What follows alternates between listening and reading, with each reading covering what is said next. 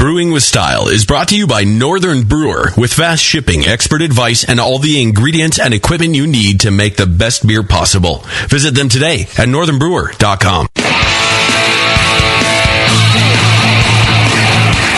This is the Brewing Network's Brewing with Style, hosted by Jamil Zainasheff and Mike Tasty McDole, along with special guest Jonathan Plise. Now, here's Jamil. Howdy, hey, my brewing brothers and sisters.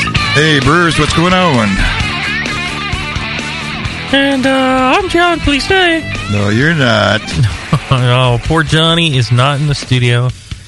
Jean Plise, my Cajun brewing brother, is not here because, well, his poor little daughter got sick and had to be in the hospital, so could not be here. He has an excellent reason for not being Excellent. here. So we wish wish him well, him and his uh, lovely little daughter, who I'm sure will be fine. Yeah. Don't freak out, anybody. Relax. Yeah. Uh, how and how have you been doing, Tasty? Doing well. Uh, I'm still recovering from the uh, Firestone Walker. Uh, it was an invitational uh, Mhm. beer festival. Mhm. It's a nice event. I was with camped with the brewers, and boy, they really treat them right. They feed you know feed them meals, uh, Oh yeah, breakfast and, Yeah. and dinner, and uh, nice. you know got beer there all the time. It's great. They really know how to throw a party. Party in the woods. Yeah, it's a good example for all the uh, people who have a beer festival and invite the brewers because a lot of brewers show up because it's such a uh, such a, a good event. Yeah. They're going to go to one or two a year. That's one of those they're going to go to. Yeah, there you go. So he's using it as a magnet. There you go. Yeah, got to tour the brewery with uh, a few people. and That was great. So it's a really nice brewery. The funny thing uh, about it was, you know, we saw the brewery. I think we kind of did it backwards, 'cause- which is okay because we were all all knew about brewing. It wasn't our first brewery, and uh, we got to the old system, right? And you can see it's like surrounded by equipment. So the old system is like there, and it's not going anywhere. There's no way to get it out. Mhm. You'd have to take the the new part out to put the take the old because Right. they were going to use it while they you know Mhm. while they put the new in. So they just built essentially over it and around it. Mhm. That's pretty neat. Did Matt give the tour? No, no, one of his uh, is one of his brewers, Brendan did. No. Yeah, I, I Matt, uh, Peter Simons and I, on our way down to the NHC in San Diego, we stopped, and Matt took two hours out of his think you day mentioned that before, yeah. to Really? personally walk us through every aspect of it and mm-hmm. go into details about you know why, Why they, they did did things, how it works and you know, yeah. Oh, it was just fantastic, and they sat down with us and had some beers with us, and just just incredible. I mean that he, that he would take that time to do that with us. I'll never forget that. He must have Absolutely enjoyed it too. Yeah, it's more than just time. He probably enjoyed doing it.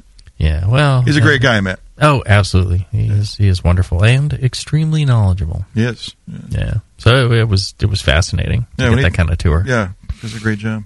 Well, and and I think the magic must be Peter because when we were at Anderson Valley, we stopped there.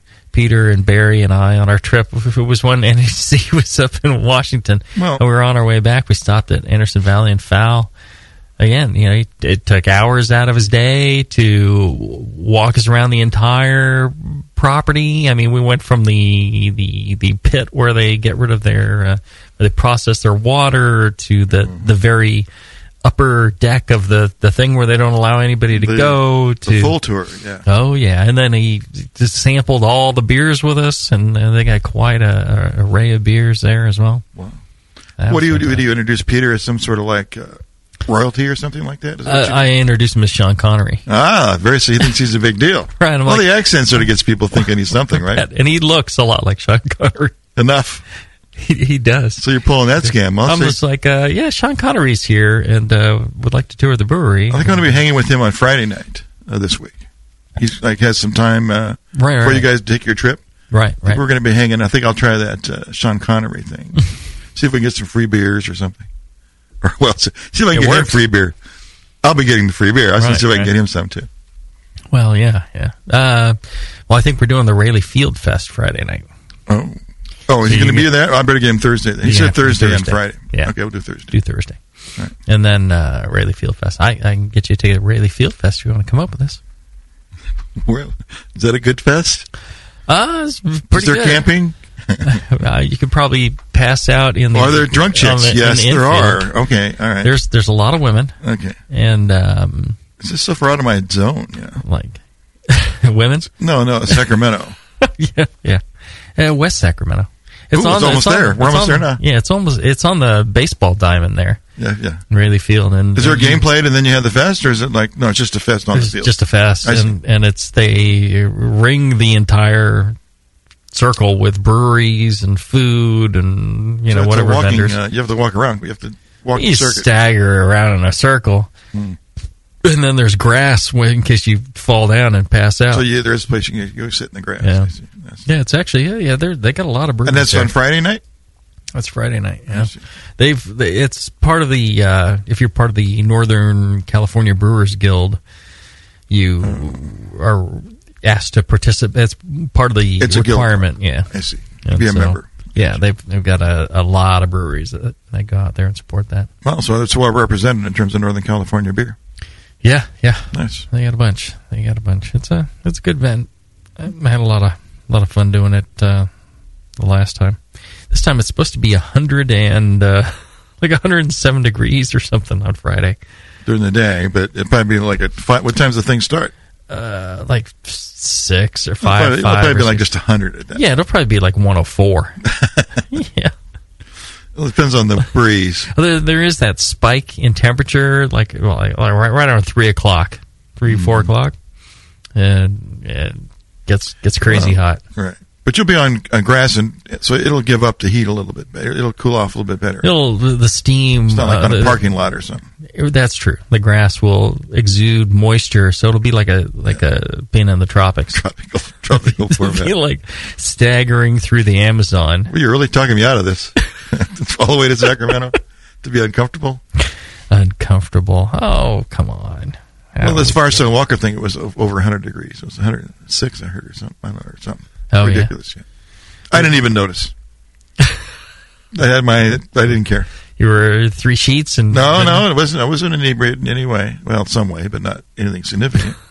I just got into it so much I didn't even care what was going on. Right, right. have fun. Well, when you're having a good time, doesn't really matter what the conditions Everything's are. It's my world. Right. When you're not having a good time, then the little, littlest Yeah, thing. That's all you worry about is little things. Yeah. Yeah. yeah. Well, also credit to Firestone. They they took uh, steps because Yeah. they knew it was going to be hot, so they had some uh, huge industrial swamp coolers Mm-hmm. around the whole space, and every station had the the misters, Mm-hmm. you know, pouring the water, so that helped a lot. Very nice. Very Yeah, you nice. could cool down. Yeah, there you go.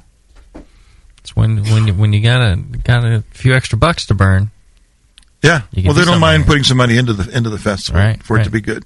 Well, they're they're doing it for a good cause Yeah. versus it's not like oh we need to make money off of this thing. They're just doing it to Yeah. further beer, Right. further you Bigger know goals. uh, you know uh, show appreciation for the the beer drinker Yeah. and uh, you know and uh, support good causes. Quality experience. Yeah. Yeah, there you go. All right, and speaking of quality experiences, uh, guide yourself over to northernbrewer.com, our fine sponsor. You want a quality experience? Try purchasing from Northern Brewer. They got uh, all the all the latest and greatest products, uh, great shipping, uh, reasonable price on on on items that you can't find a lot of other places, and uh, great customer service. So if you want a great experience, cruise on over to our fine sponsor, northernbrewer.com. Well, today we're doing uh, dry stout, huh? Yeah. You a dry stout kind of guy, Tasty? Uh, occasionally I have that, yes, but not too often. No. Yeah, sometimes you just get a craving for Yeah. like a, a Guinness or a Murphy's or a Right. Beamish or something like that. Yeah. Yeah, it's uh, it's one of those those great beers that uh, great beer styles that a lot of homebrewers when they're first uh, starting out they like to try and perfect you know dry stout, pale ale, IPA. Mhm. It's kind of like hey, you know one of the the most highly entered categories in competition is the stout category. Yeah. It's often bigger than the IPAs. Yeah, I mean, people just uh, load up, and uh, It's interesting. I, you know, I think um, you know a, a great deal of people like those darker beers, and so they gravitate over to that, or Right. or people gravitate over to hoppy beers. You know, kind of those extremes where Yeah. You know most beer that you've been served your entire life is pale and flavorless. You like to have something with some color to it, and Yeah. you know, it's so people gravitate towards the extreme. I think homebrew and homebrewing at dark is sort of like a homebrew sort of effect. I think, and then of course when you're brewing those darks, those stouts, it covers a lot of the mistakes you're making. So Mm-hmm. stouts could be your best beer because it you know doesn't Well- show all your house flaws. Especially uh, clarity. Yes, it can have a big clarity issue and not even know it. Right? Yeah, right, right. It can be so dark that Right. uh, you don't you don't see something like that. Right, and I'm sure it, and to some extent, I mean, it's- they're probably uh, a little hard to judge because they're so you know have a lot of strong uh, flavors in them. At least the uh, the higher ABV stouts. Mm-hmm. mm-hmm. Right. Uh, well, and, and the uh, BJCP. Let's see, what's the uh, style guide say here? Aroma, coffee like, roasted barley, roasted malt, roast prominent. It's like chocolate, cocoa, grainy secondary notes. Esters medium, low to none. Uh, low to none on the hops. Uh, jet black to deep brown. Uh, thick, creamy, long-lasting uh, head. Moderate uh, roasted grainy sharpness, optionally on the flavor. Uh, light to moderate acidic sourness. I don't.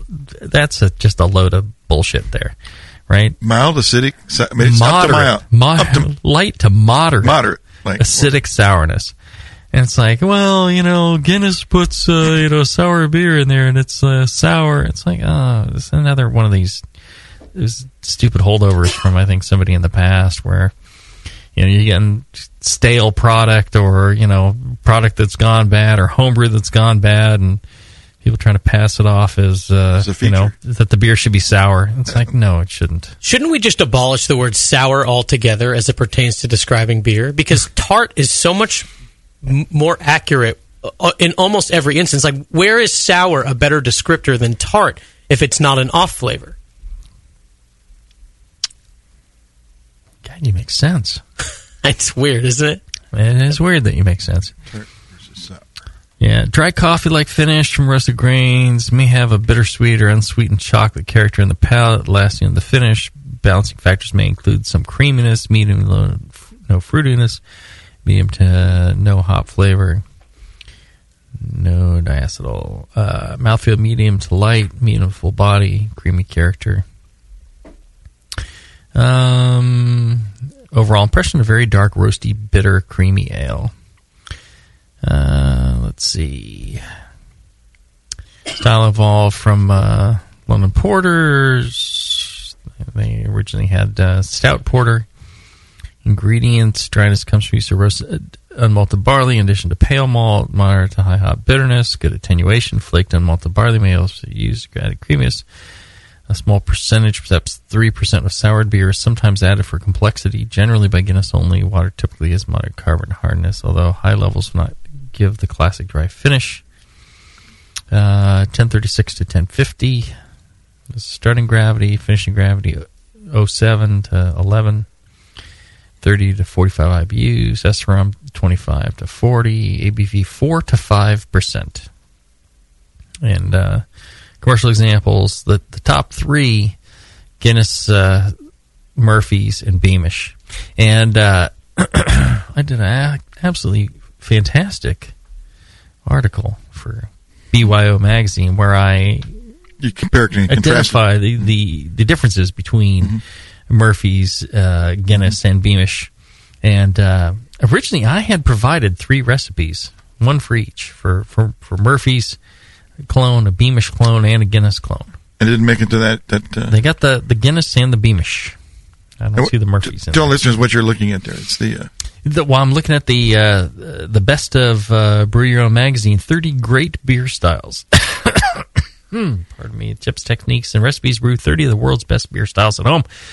I think if we actually have a listener asking questions, if somebody promoted the fact that the show was on, Yeah, tonight we did.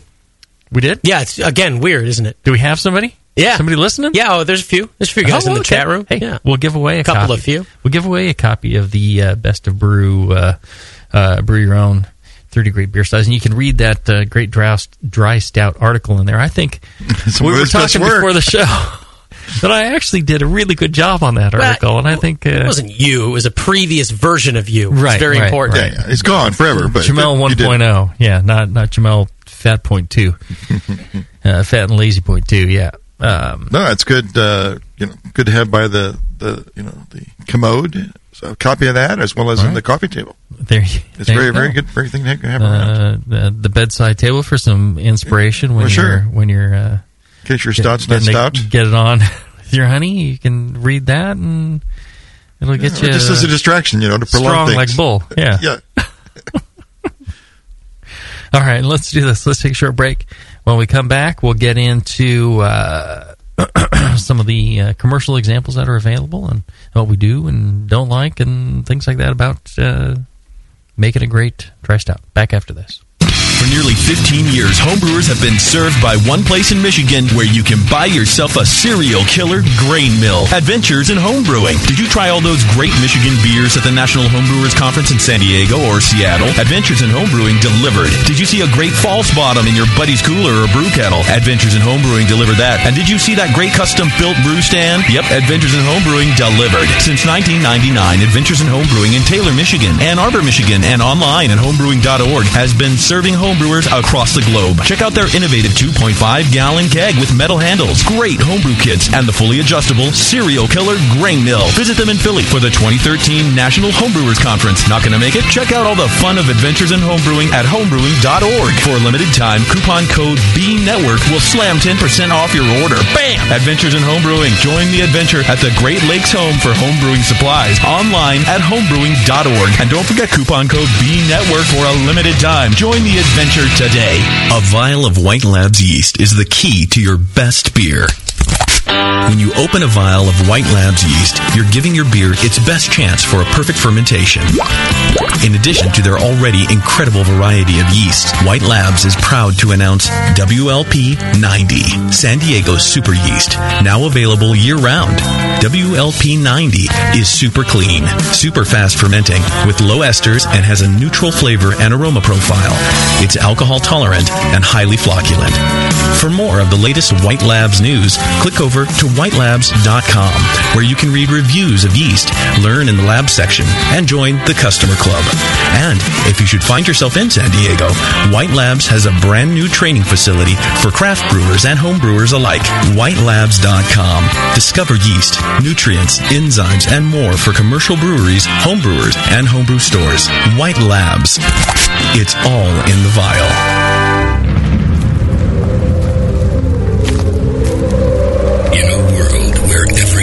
Has been lost, What happened to the city? It's in ruins. only one man has the ancient knowledge to restore civilization. Ah, I need a drink.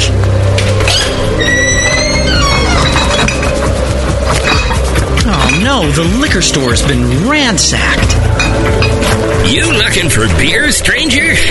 Boy, all the liquor got drunk up in the first 25 minutes of the apocalypse. Wait, there's still some bottles over. Oh no, those are non alcoholic beer. I reckon you better stick to arrowroot tea and a desperate nomadic oh. existence like the rest of us. People, I'm a home brewer. I know how to make alcohol. It can't be done. Come with me if you want the beer. Okay, I'm gonna need some big plastic buckets. He is the chosen one. The prophecies say that he's going to get us wasted. Someone start heating water. And From the creators of Northern Brewer, the people who brought you massive selection and superior customer service comes the home brewer.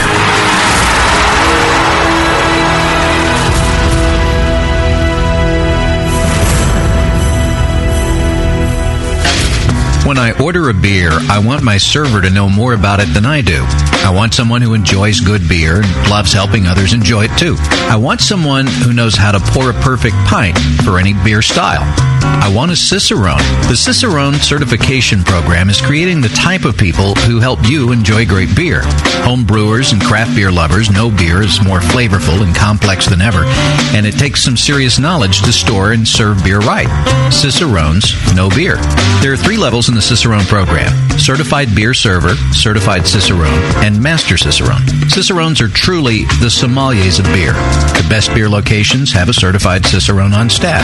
Relaxed and unpretentious, Cicerones are tested on storing and serving beer, beer styles, flavor and tasting, the brewing process and ingredients, and pairing food with beer.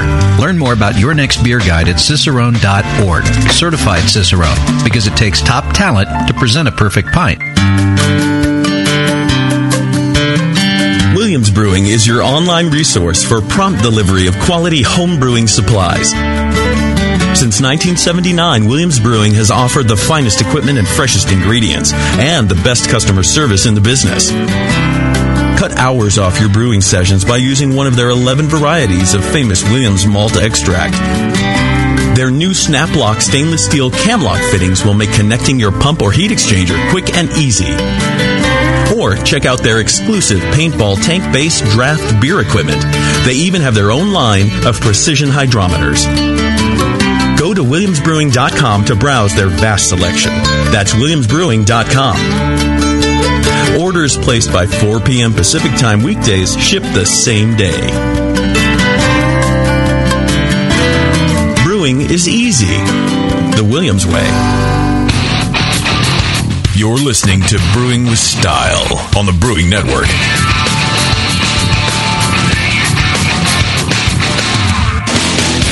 Now back to Brewing with Style. All right, we're back. We're enjoying uh, our two commercial examples uh, Guinness and uh, Murphy's. Turns out nobody carries dry stout. what is that about? Uh, well, and I think, you know, Guinness is just pretty much the, the majority of the market. And then I guess Murphy's has a chunk, and then uh, guess Beamish isn't isn't that much. Um, They're readily available. That's, I mean, all their listeners should be able to get these two beers. Right, these two. Yeah, and my favorite is actually the Beamish. No. And the Beamish actually has a little bit of hop character to it. That means it has some malt character then, because Yeah. can't have that too much hop character without. Uh, Right, right. No, the, my Beamish is my favorite. Really? Uh, Is it on the larger side in terms of alcohol? Is it a bigger beer? You think? Uh, no, I think they're all the right same? in right in that range. I yeah, see. Hmm. yeah.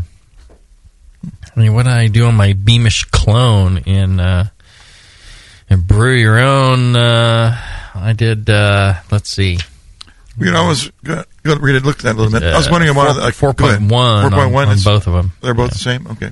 Oh, but Guinness is less, right? Or no? Uh, you know, Guinness has various formulations that Oh. range down from like you know three something to five something. Uh, depends on the country yet or something. Is that why they don't put it on the can? Well, there's the foreign extra. Isn't isn't that weird that the can doesn't say? Don't you have to or something? If it's below 5.3 in California, you don't have to say. Hmm. Or maybe it's 5.2, something like that. Um, None of our business, I guess. Well, in this case, I mean, I think they're, uh, I think they're both excellent beers. I, I, I prefer the, the Murphy's over the, the Guinness, and then I would prefer Beamish over Murphy's. Murphy's is a little sweeter than the, That's more than roast the character Guinness. too, which I think.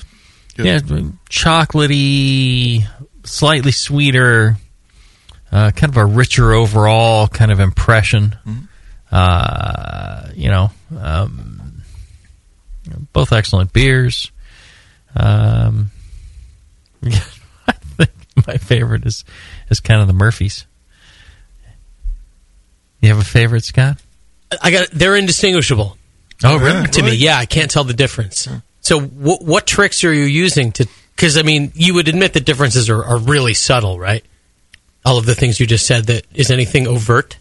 It's all in the finish. When you're tasting this beer, you got to wait because it's only in the finish. There's nothing coming across your tongue hardly at all. Really? I'm getting. I mean, it's pretty light. To me, they're they're different. What's the most Something pronounced different? difference?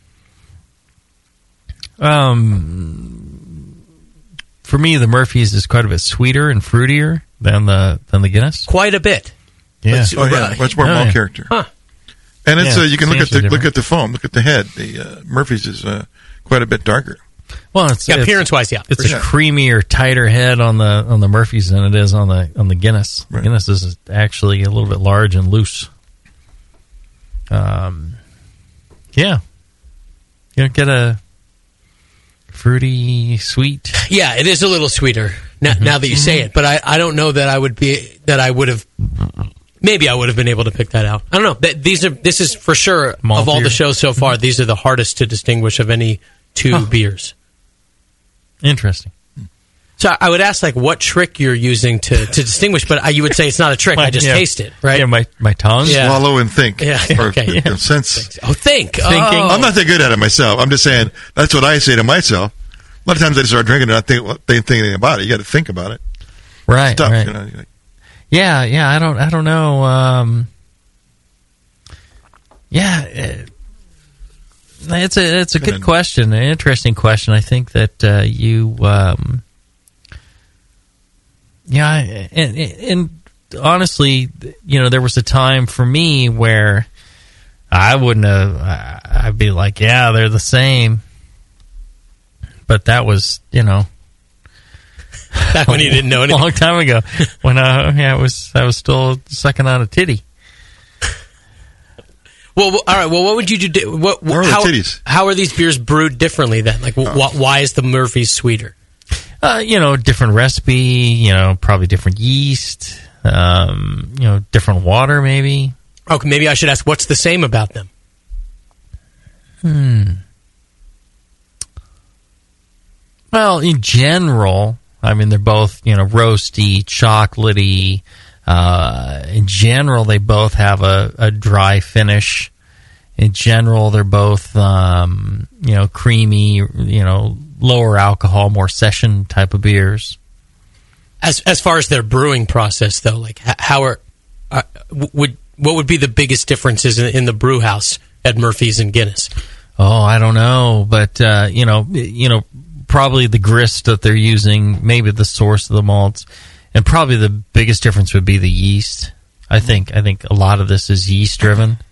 You know, sweetness and fruitiness tends to be more of a a yeast strain specific type of thing than anything else.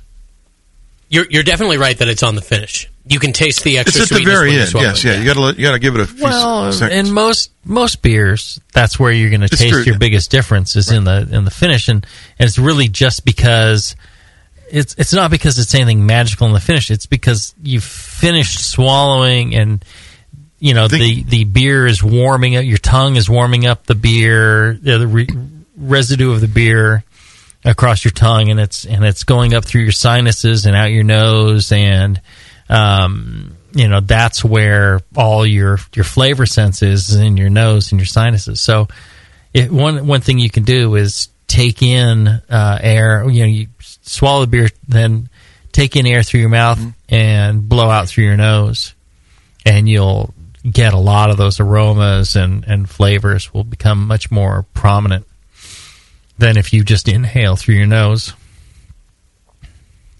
You can actually just, you, you know, your tongue heats up whatever remaining residual is there, and you force that, you know, so it volatilizes all those compounds. You force it through your, your sinuses and you, you know through your nose, and you you you pick up a lot more of those uh, characters that way. Did that work for you? Yeah, yeah. I, may, maybe it would be maybe if there was more than two. I, Right. yeah, it did. No, I, I'm feel I feel satisfied. I'm going to pour some more. Well, just just know on your journey, and we might say you're at the beginning of it. Over over time, you'll be better at, at tasting beer and understanding what you're getting. Mm-hmm. It's just a matter of practice and connecting those those uh, neurons with a certain flavor and and a, and a name for it, and uh, you know, you'll just learn you'll just learn a lot more as you go. Well, and I, I think it's particularly challenging with with really light beers like this. That Oh yeah, um, you know when the flavors are way more pronounced. You know, like a, di- it's a lot easier to tell the differences. These beers are so subtle in all of their Right. flavors. Like next show, we're going to be doing uh, Imperial IPA. And then, you know, I think it's hard sometimes to pick out the, the differences in that. You know, um, the, the, It needs subtlety. It's just not there.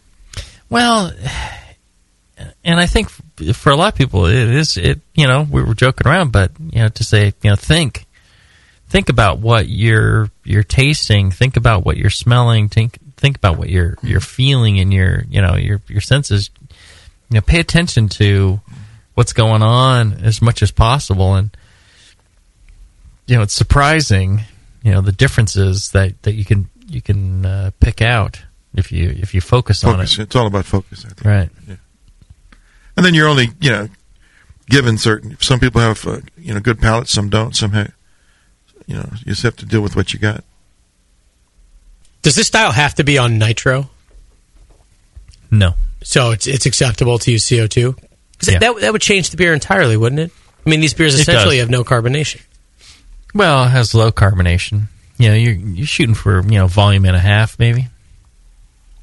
I think you know if you put too much carbonation in there, um, it really becomes uh, you know too acidic and too biting, and it really you know uh, works against the beer because you've got those uh, uh, acidic dark malts in there in quantity, and so uh, you know you, you got to be careful. I think on any really dark beer uh, with too much uh, CO two if you don't have some sweetness to balance.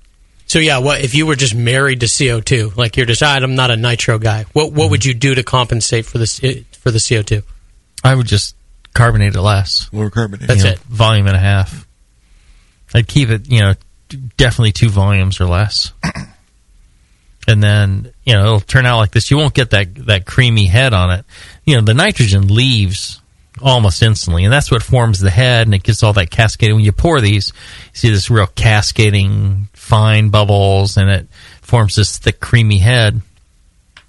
Well, uh, the you know the nitrogen's all gone by then. It's all pretty much out of solution, and all you're left with is the carbonation.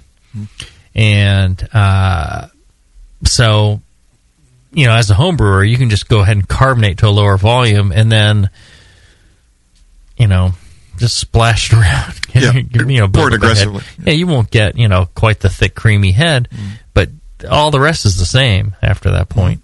So not a big deal. And and you know, homebrewers can set up uh, mixed gas, and then get they can buy beer gas from a lot of beer uh, uh, gas suppliers. And you know, Yeah, just have a tank of that and serve it. You serve you, it you can get stout faucets, you know, creamer faucets, and all that. You check out our uh, our fine sponsor, Northern Brewer. You get all the stuff you need to uh, serve your your beer on uh, nitro. If uh, you're into dry stouts, you know, I think it's I think it's worth worth the investment Wouldn't you tasty. Oh yeah, if you're into if you're into brewing them, you should definitely serve them as good as, as well as you can. Yeah, Right. Sure. Well, and that's an important thing. I Mm-hmm. think you know, serving a beer the right way really does make a make a difference. Well, yeah, if you're calibrating to the commercial beer, you should you know Mm-hmm. put your beer on the same level. Right. Give yourself a chance. Yeah, if you're, you know, if you're brewing uh, crap beer, serve it in a serve it in a toilet. If you're serving, Serve it in you know, gour- cup or something. gourmet beer, Get you know, serve it on a silver platter. It's, yeah, that's right. You know, it's deserving of it. Yeah. You know, what's your beer? You know, and a lot of times people will like, well, you know, I don't want to pay for this, that, or the other thing. It's like, well, you know, what's your beer worth? Yes, I, I had a friend who uh, rode mi- motorcycles all the time, and and uh, he used to buy the most expensive helmet he could find. And I'm like, you know, why do you buy the most expensive helmet you find? He's like, well, if my head was worth like ten bucks, I would just stick a plastic bucket over my head and ride around. he goes, my head's pretty precious to me, so I'm going to buy the best helmet I can get. Yeah. I'm like, oh, yeah, that makes sense. Yeah. It, work, it works like that with everything. Shower heads and uh, mattresses, and you Yep. figure out where you're spending all your time and invest. Yeah, exactly. Yeah. And uh, yeah, if your beer is important to you, I invest in that as well. What is important because you you spend your valuable time and attention making that beer. Mhm, You know, in, in small quantities. Price per gallon is ridiculous. Right. So, so don't stop there. Go ahead and you know get the equipment to uh, to serve it. Yeah, and look at it as a treat for yourself. Yeah. You know, versus uh, Yeah. an expense. You know, it's like, eh, yeah, what are you worth? I think uh, you know it's worth worth investing in. I'll tell you another thing that I think is worth investing in: the AHA. It's a great association. That's right, the American Homebrewers Association. Actually, I was thinking about it just just recently. Uh, you know, I was thinking about the, all these articles I've done for Brew Your Own and and over the years, and a couple of books and all that. You know how all got started? The AHA asked me to write a article for Zymurgy magazine on on bitters, ordinary bitter. Okay. And I guess one in uh, NHC, and they called me up, and uh, that was like the first magazine article I ever did. Oh, really? Yeah. Wow. And that really kind of got me got me rolling. Rolling. Look at you now. Look at me now. Um, You got a book of things here in front of us. that's right. You got a brewery. That's right.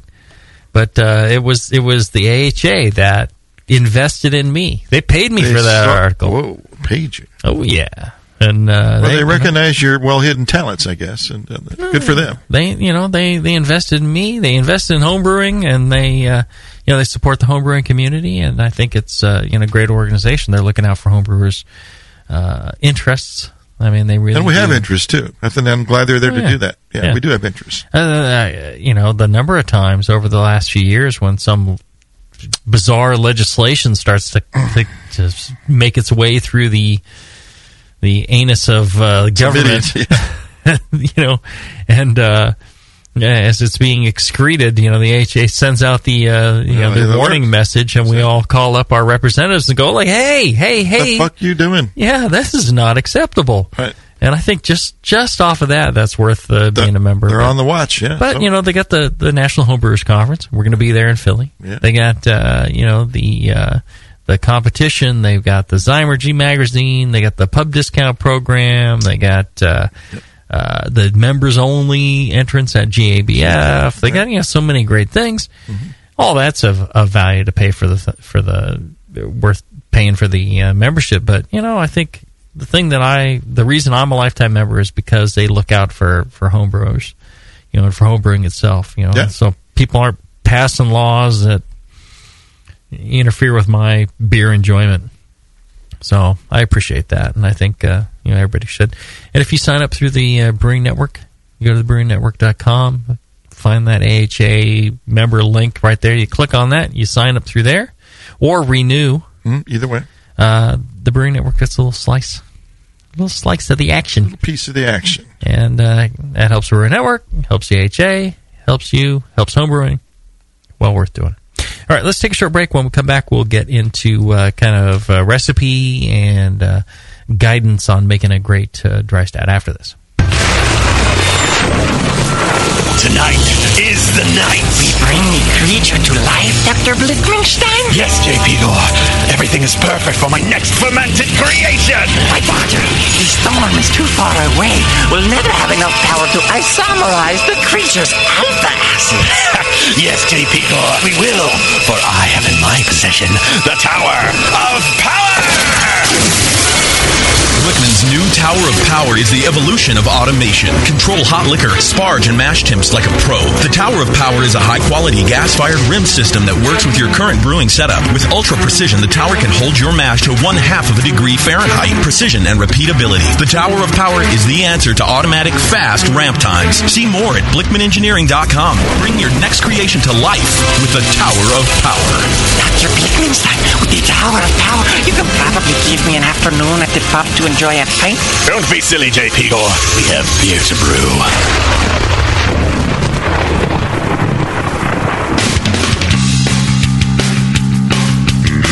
Hey, my brewing brothers and sisters. This is Jamil Zainasheff, and I want to tell you about Heretic Evil Twin.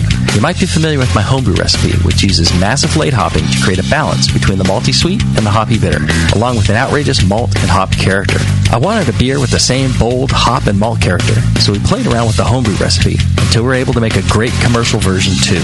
We've created a beer rich in malt character, full of caramel, toast, biscuit, and an ever so subtle roast note. On top of that, we piled in an insane amount of Citra and Columbus hops at the end of the boil, as well as in dry hopping.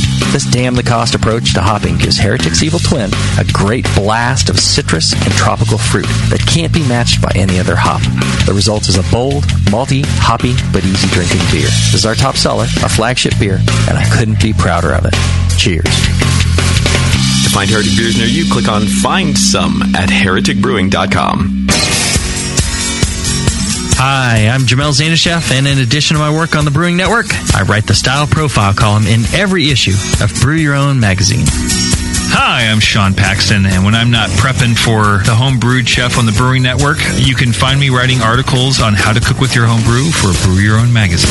Greetings, Cretans. This is John Palmer, and when I'm not writing for Brew Your Own, I'm reading it. John Palmer, Sean Paxton, Jamil Zainasheff. If you love listening to them on the Brewing Network, you'll love reading their articles, tips, and recipes in the pages of Brew Your Own magazine. Join Jamil, John, and Sean eight times a year in Brew Your Own.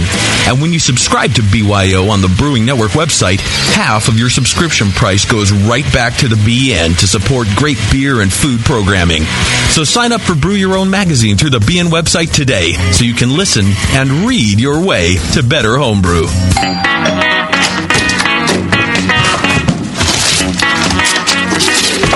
Ah, what'd you get? More brewing ingredients? Yep. You know what I love about Brewmaster's Warehouse? The six ninety nine shipping. Well, yeah, but oh, the in store classes for beginning brewers. Yeah, that's cool. But oh, oh, the Brew Builder, creating and saving your recipes online is awesome. No, I'm yes, but the cheese making supplies. No. Oh, the wine making supplies. Oh, the distilling equipment and liquor flavorings. All that stuff is awesome, yes, but what I really love is that the guy who runs it is totally hot. And and that Brew Builder software is awesome. Oh yeah. Brewmaster's Warehouse brings you flat rate shipping on great equipment and ingredients to make beer, wine, cheese, and spirits at brewmasterswarehouse.com. And if you're in Georgia, stop by Brewmaster's Warehouse Monday through Saturday from 10 to 6. Visit brewmasterswarehouse.com today because it's totally hot. Oh yeah.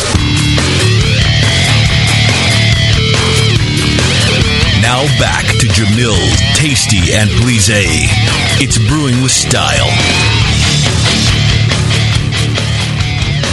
I tell you, the, the, the real prize would be sitting in the studio, listening what happens during the breaks.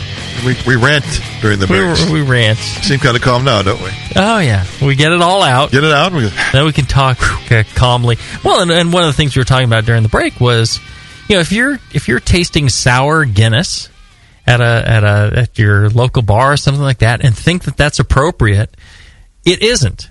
If you're tasting sour Guinness, it's because the lines are bad, because they're not cleaning their, their taps, because they're you know because it's a, a shitty establishment that you're at. Well, they figure they pour Guinness on it all the time. Why would they need to change it? Right, right. But you know, it's not because the people at Guinness are making a moderately sour beer. No. You know, this is insane. That is nonsense. Don't believe that. They're not making that beer and serving that beer. If you're drinking sour Guinness, it's it's it's fucked up at the pub. yeah. You know, oh my god. You know, I, you know, don't perpetuate that that nonsense. You know. Well, you know, you're raging again. Calm down. Yeah, yeah, you probably like have a stroke. No, don't do that. You know, like pop some sort of vessel in my head or something. Hey. Could happen. You're going to fall. I don't know. It's probably the stress of the uh, owning a big brewery. yeah, yeah. A big brewery with, uh, yeah, yeah. yeah. Why, why did the sour descriptor even make it into the original style guidelines? Well, you know, there's a lot of stuff in the guidelines that somebody 20 years ago was like, well, I had this beer and it was sour so I'm part of the beer, you know. It's like, and then they won't change it unless they got enough proof to just show that it should be changed. And when you bring something up like this up, they're like, well, you know, Bob 20 years ago said it was sour, and uh, you know, so it stays. And it's like, it was like the stupid ass, you know, peat smoked malt, you know, in Scottish ales. There's no freaking peat smoked malted Scottish ales. Oh well, it's smoky because the water goes through peat moss as it as it makes its way to the brewery. If you've ever had water that's gone through sphagnum moss, which is peat moss, and people go, "Oh no, it's it's it's peat moss, not sphagnum." No, that's what the peat bogs are. And the dipshits out there who think it's different, and there's like, it tastes like dirt. It tastes like dirt, not like smoke. Yeah, it's Where if you, oh, it just, uh, you know, and it just, uh, they're like, well, maybe it comes from these. No, no, you idiots! It doesn't. You go over to Scotland, taste the beer. It doesn't taste smoky at all. Who, who are these people with their heels dug in when, when people like you go, hey, look at this is the deal, and there's people standing in your way, keeping the, the scriptures the same? Who who who are those people? I don't know. I, and hey, I'm no, I'm no arbiter of, of what's correct or not. you I disagree. I think you are. But well, there you go. I'll get you checked later. Uh, but uh, you know, it's just um, you know, I, I think we need to you know take a fresh look and you know to go with the you know people are reading stuff and then saying, well, this is true. You know, versus going out and tasting it themselves and saying, okay, what what does it really taste like? Yeah. Yeah, but you know, evaluate that. Like, look at it with it with a scrutiny. Like, what can we do to to take things out of here?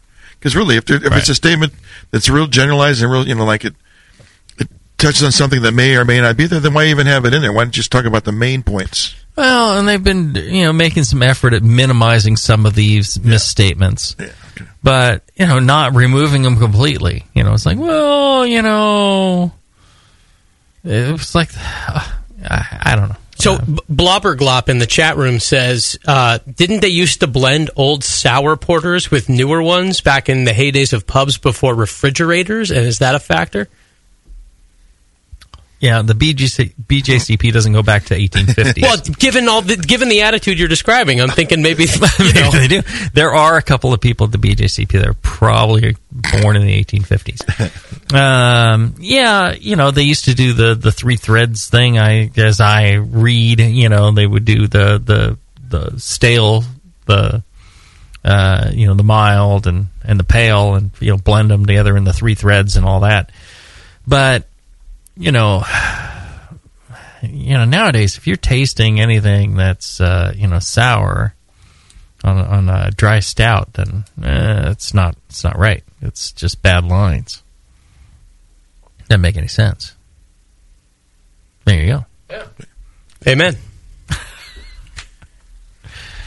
Uh, but good point by the Canadian. There, there you go. Uh, well, and uh, you know, a good dry stout. I would uh, throw out that uh, everything's kind of uh, centered around what I believe is a central recipe, which is like a, a blend of, uh, you know, a British pale ale malt, a roasted barley, and a flake barley. Those three things. So for Guinness, I've always gone with what the the Guinness story is of ten percent uh, barley, roasted barley, twenty percent flaked barley, and the other seventy percent the the pale ale malt. And the trick is, and I figured this out a long time ago because people were reporting that that was the recipe, and I could never get it dark enough. It always turned out just like kind of a weird brown because I was just crushing my roasted barley like normal. What you do is you turn it to dust. You pound that thing into powder, and then you get the same dark Guinness uh, character, More color, color, but flavor. the same amount of roast. I would think, right? No, you get a little more flavor. Even more roasted? Yeah. Okay. And that's that's one of the things um, I think about roasted barley. You can uh, you can turn it to powder, and that's fine. I mean, a lot of times you do that with some other malts, and it's, you know you worry about the husk and all that, uh-huh. right? Well, and uh, as I mentioned in the article in the Brew Your Own uh, thirty styles, whatever thing, Mm-hmm. um, there's uh, maybe it's Doc or somebody that was talking about doing uh, the roasted grains, uh, cold steeping them, and then adding that to your to your mash and the cold steep versus actually adding them to the mash. And I've never found any value to doing that myself. I I've only not- recommend that when people want color and without any any flavor. Mhm. Cold steeping. I don't know. Do you get no roasted flavor? I, I think that's the intent. I don't. I don't know. I, that's the only time I've ever. That's why I've heard it in that context. I've never done it myself because I've never made a beer like that. Right. Yeah, I found essentially no difference. Okay.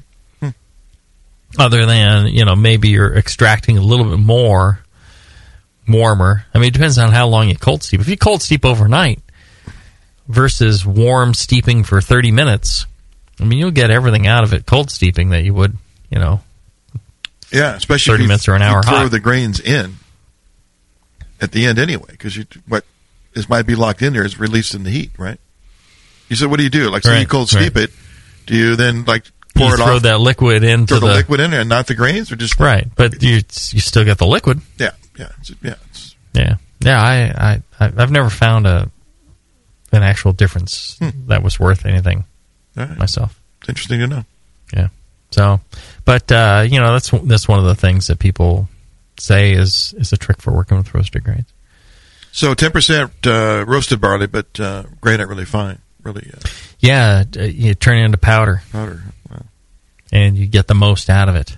I think this is one of the things that uh, you know, said about Guinness. You know, they were you know they're they're running a giant production brewery. They're you know if you they have these roasted grains and you're only using a portion of them, when turn into powder, you get more extract out of it, and um, you know it doesn't uh, impact the flavor uh, negatively. Then uh, you know the best way to do it. Just put that on its own scale or its own uh, mill, I should say. Right, Grind right. it up. Yeah, rolling pin, Coffee grinder. yeah, coffee grinder, one of those uh, coffee grinders. You know, buzz it real fine. Yep, Cool. and then just toss it in with your mash. And that's the secret to, to doing something like that. Uh, Do they sell pre-ground, or do you do you always have to do it yourself? The homebrew supply stores sell pre pre milled yeah, grain, but but not But not to Not- that not in level. like a powder Not to form. that No. level. No. No. No. And uh, you know, uh, use a Irish ale yeast or you know something along those lines. Uh, it's a it's a fairly clean yeast, and I think you can use um, if you're making something more English, you know, something more uh, along the lines of uh, uh, you know the Murphys or the Beamish. You could use an English ale yeast, you know, maybe the uh, White uh, White Labs uh, WLP 002 actually uh, has a fairly clean uh, fruitiness, and uh, you know use a uh, lower fermentation temperature. How low? Turn out pretty nice, eh, like 64, 65. I see. Start out there a couple of days, and then you know, Well, ramp up. That 002 is pretty neutral at that temperature, so you Yeah, can as well yeah. use 001 then, I guess. If you use 001, you don't get enough fruitiness. I think you got to get a little bit of fruitiness. I mean, you know, maybe you go 65, 66. If you went you high, know, you yeah. get you get into the 67, 68, then it's English. Gotcha. You know, it's a little too English, maybe. Mhm. But uh, I think you know the the fruitiness in these beers. Would you describe them as hmm, minimal, moderate? Minimal, I'd say. Yeah, but present. Yeah, it's present, and that's and that's what you're shooting Yeah, for. it's there. If you if you did 05, uh, your level of esters is so low that hmm, a little too clean, a little too American. Oh, I see. Okay. And I think it's important in dry stout to have some some fruity esters in there. Yeah, because there's not much other place to get it. There's no, no crystal per se. Right. Yeah. No crystal malt. Right. Um, crystal malt wouldn't really be in these beers. Uh, and, um, you know, so you're looking at roasted barley, pale malt, really for all your flavor, Mm-hmm. and fermentation. And what, what would you mash for for good attenuation, or would you mash for for, for Yeah, good attenuation. You want it to, To be dry. fairly dry. Yeah. I mean, if you're doing something like the Murphys, maybe you get a little more fullness, a little more sweetness. Maybe you go with a higher mash temperature, 152, 154. Hmm. If you're going Guinness, maybe you're going, you know, uh, 150. So, so maybe to answer Scott's question, that that's maybe a different in process between the two beers. Yeah, yeah. There you go. That could be one thing they've done. Yeah, yeast, fermentation, Mm-hmm. Uh, you know, mash temperature. Yeah, absolutely. All right, let's take a short break. When we come back, we'll get to questions from the chat room right after this. And now, Northern Brewer presents What If Homebrewers Ruled the World? Ladies and gentlemen, if you'll follow me, I will lead you into the gallery area. Now, the first piece up for sale today is a Jamil Zainasheff original, a bottle of 1997 vintage Evil Twin. Oh, I see. A bidding for this one-of-a-kind piece will start at seven thousand pounds, and if you'll continue to follow me, ladies and gentlemen, I can show you a rather abstract piece from Bay Area brewer Justin Crossley. It's a German Doppelbock entitled Justin's Giant Bock. The brewer's notes here indicate that this beer had excellent mouthfeel. That's just a crazy dream. Or is it? With Northern Brewer, a thirsty nation can craft its own ale and lager for the greater good of mankind. Northern Brewer, the home of superior customer service and the finest selection of home brewing goods for the future. Nico, listen, our lawyers said that we had to do this for one hour, and after this, we don't have to talk to each other for three more months at the, to the next meeting. Kids, come on, let's get out of here. I'm supposed to have more lines. I'm the professional. hey, it's Sully. And I'm Nico. And we opened the 21st Amendment nine years ago at 563 2nd Street in San Francisco, just two blocks from Giants Park, to make great beer and have a great time doing it. That's right, because to us, the 21st Amendment is more than just the right to make beer. It's the right to experiment, to be innovative, and just do things differently. And so now, we're putting our craft beer in cans. That's right, cans. You can find our world famous Hell or High Watermelon Wheat Beer and Brew Free or Die IPA throughout California and Alaska. And now it's also available on draft at select accounts in the Bay Area. So next time you're at your local neighborhood pub or good beer store, be sure to ask for 21st Amendment in cans. Because everyone likes it in a can. Tasty crack cans. Tasty crack can. Hi, I'm Jason Harris, the proud owner here at Keystone Homebrew Supply. We're thrilled to be entering our 20th year of supplying this great industry and to show you, the Brewing Network Army, how much we appreciate your support. We're offering you 10% off your first order on our website, keystonehomebrew.com. Just use coupon code BNARMY at checkout and I'll get your order out the same day. My goal at Keystone Homebrew Supply has always been to have a complete supply of everything a brewer could want. When you place your order online or when you come into our store, it's our goal to have everything on your list and more. One aspect of KeystoneHomebrew.com that we're really excited about is the ability to fulfill customers' exact grain bills.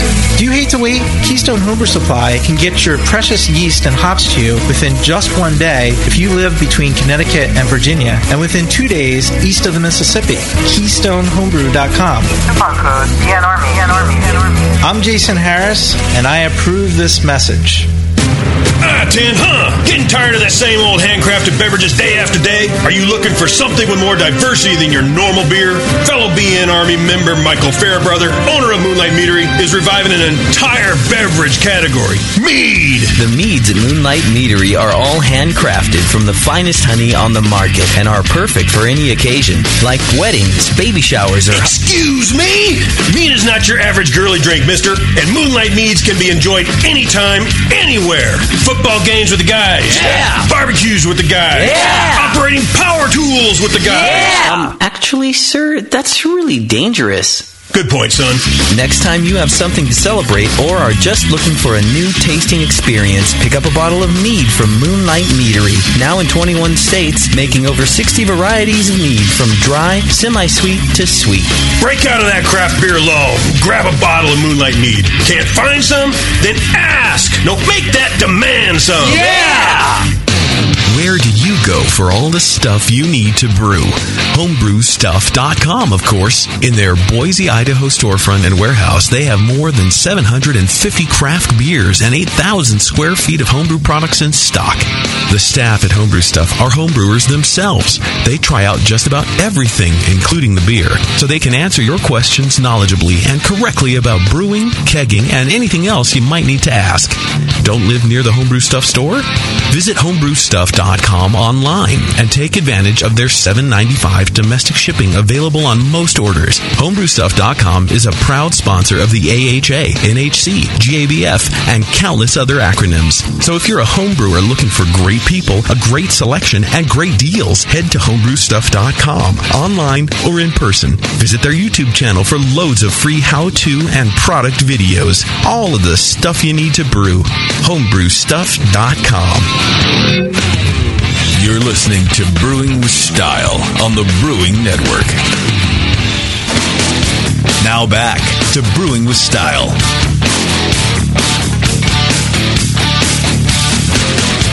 All right, we're back. We're talking uh, dry stout and everything else in between.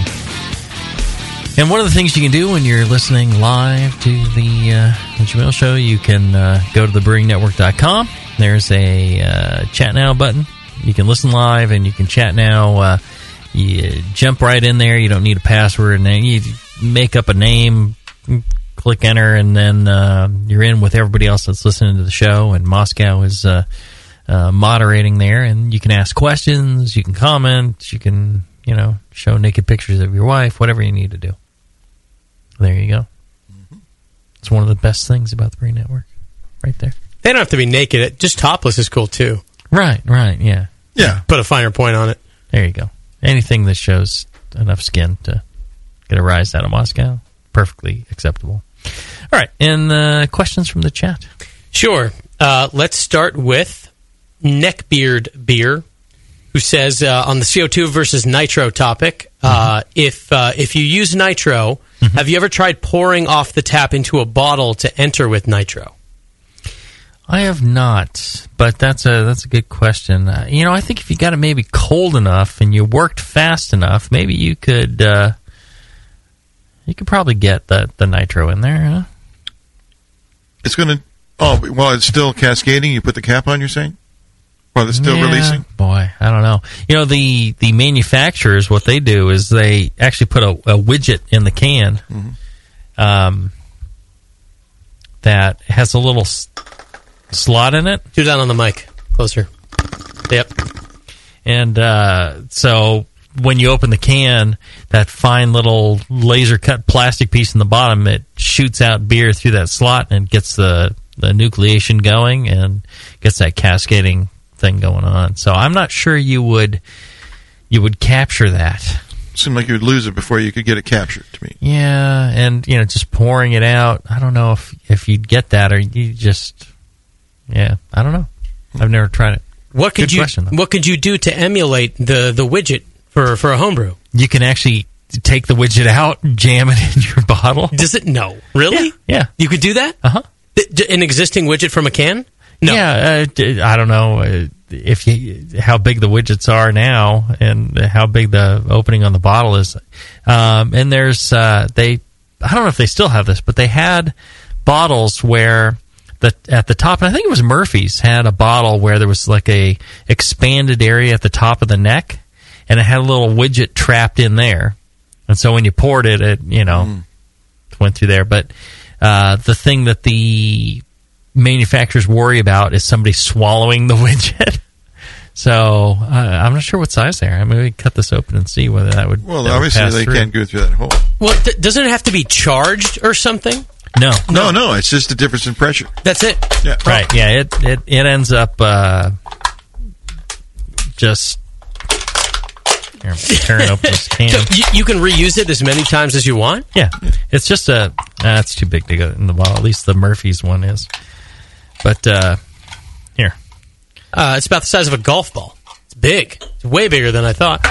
it's like it's bigger than your testicle. Ping pong ball. Well, I wouldn't go that so far. they there they've got like a little round hole on the top. I think the Guinness one has a, a little slit in it. yeah, and like an indentation on the bottom. Right. Hmm. But uh, yeah, I mean, you could put that you could put that in your warhead, Yeah, you can. and you could do you could do some nitro uh, nitro stout in the warhead. Get those in the uh, Yeah. in the Brewing Network uh, store as well. Yes, There you go. those are great. Good question though. All right, here's another one uh, from uh, Scotty Postal. Uh, he said, uh, in Brewing Classic Styles, Jay Z talks about soaking grains overnight before using. Uh, is this a good trick for uh, roasted malt in a dry stout? And if so, what is the process? Who was the one that asked the uh, last question about the uh, nitro? That was Neckbeard Beer. All right, Neckbeard Beer wins a copy of the best of Brew Your Own Magazine 30 Great Beer Styles, tips, technique, and recipes to brew 30 of the world's best beers styles at home uh, from Brew Your Own Magazine. You can find it on the newsstands. You find it at your local homebrew shop. Uh, check it out. So, Nick Beard Brew Beer, whatever, uh, email Scott, and he'll give you a uh, a dry stout soaked copy of uh, of the issue there. Scott at thebrewingnetwork.com. There you go. All right, so uh, back to um, the question at hand: Soaking was, grains uh, overnight. Soaking grains overnight. Yeah, you know, uh, like I said, uh, you know, if you want to do that, um, it's really, uh, you know, fill, you, you take, um, you know, let's say you've got a quarter pound, half pound roast barley, put it in a container, a jar, whatever glass, p- fill it with non-chlorinated water, you know, or water that's been had the chlorine removed. Uh, you know, room temp. Uh, fill it all the way to the top. Let it sit overnight, and then uh, when you when you want to use that, you you know, crush it first. Do that, and then just strain it into your into your mash or into your into your kettle. There you go. That's it. That's the way it's done. I, I don't really find a big difference between that and, and doing hot. What, uh, but you do find a small difference. What is the difference? The difference could be any number of things. I don't I don't I, I don't think it's worth attempting or doing. I think it's more internet lore than it is reality. Okay, let's uh, let's do one last one uh, about the uh, the water. What type of water do you guys recommend? Uh, water, I think uh, you know something that uh, you know you can use uh, water with like calcium carbonate. Um, you can add uh, chalk. Although you know the whole thing uh, on Brew Strong, we did the whole thing about we're talking about chalk and how it doesn't really do what the, the perception of doing it is. I don't know. Can you clarify the last statement? What what, what do people Oh, think that it Bruce does? Strong.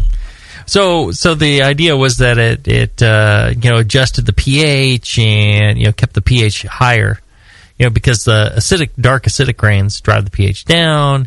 You have the chalk to keep it up, and it also contributes to a uh, a more uh, malty character. You know, not getting sour and acidic, and uh, or sharp and acidic. Um,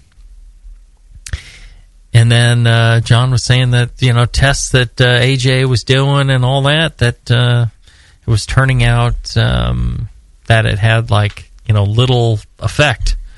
You'd toss it in and there might be like an initial change, and then pretty much like thirty minutes later it was gone. Like, all gone. Yeah. Just, hmm. I thought that was interesting. See, you guys should be listening to Brew Strong. Yeah, I know. That's the show you should be listening to. Yeah. Should be listening to this crap or the Sunday session crap. Should be listening to Brew Strong. That's where you get your true information. Because No. then we got like That's the show Palmer I on there. recommend. Yeah. When it's like somebody, oh, you ever heard of the Brew Network? No, you have. You should listen to our shows, the Brew Strong shows. Yeah. You want you want to actually learn something about brewing? Yeah. That's the show That's for the show you. to listen to. We got Palmer on there. yeah, yeah. No, uh, so uh, yeah, you know, chalk. I think uh, definitely, and you know, that's uh, that's what I've always done. And and uh, at Heretic, we toss in chalk when we're doing uh, um, Store the porter. yeah, the porter and all that. So anything dark. I don't know. Seems to work. Uh, You're just getting the alkalinity up so, so that the pH doesn't right, right, right. Yeah. But uh, you know, it, it- interesting. You know, I think this water book coming out again from the AHA, you know, the Brewers Publications, and uh, from our friend John Palmer and uh, Colin Kaminski, going to be about uh, a lot of interesting information about water. I think that's going to be the book to get. If you're interested in water, there you go. Sounds great. They're covering all the angles. Give that a rock and roll. Absolutely. All right. That it? That's it. Okay. Well, thanks for listening, everybody. If you're uh, listening live, stay tuned. Tasty and I in Moscow as well. Let me you know, throw you throw you under the bus there. Uh, Tasty Moscow and I are going to uh, talk about Imperial IPAs. Yeah. And I'm sure we're going to have a bunch. We're going to get drunk. Drunk as We're gonna be stupid and sloppy, and it'll be a horrible show. So don't listen. Yeah, we- if you're listening live. Just just go ahead and, and cut the feed right now. We had two dry stouts, but we have five Imperial IPAs. Five Imperial IPAs. Isn't that the way of the world today? And uh, you know, Just if living in you the West. if you enjoy the, this way of the world today, and you want to keep it going, check out the BrewingNetwork.com store uh, slash store. There's a lot of good things you can pick up in there. You can get uh, subscription to BYO magazine. It's a fantastic magazine. I've written for them for like five years. and uh, uh, doing the style profile column. And when you get a, a subscription, uh, half of that goes back to the Brewing Network. So check that out. Check out all the other goodies there: warheads, shirts, hats, glasswares. Good stuff. All goes to the bottom line of the Brewing Network. Till then, brew strong and often.